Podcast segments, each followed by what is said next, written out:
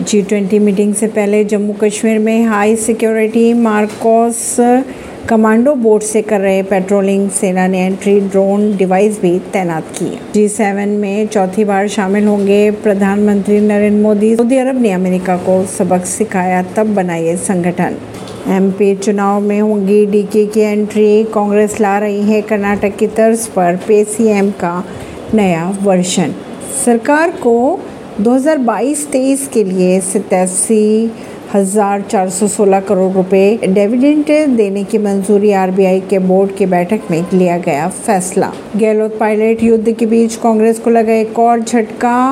राजस्थान में इसी साल के अंत तक विधानसभा चुनाव होने वाले हैं और चुनावी साल में नेताओं के पार्टी छोड़ने का सिलसिला भी शुरू हो चुका है। राजस्थान कांग्रेस के पूर्व अध्यक्ष चीन पायलट अपनी ही पार्टी की सरकार को लगातार घेर रहे हैं।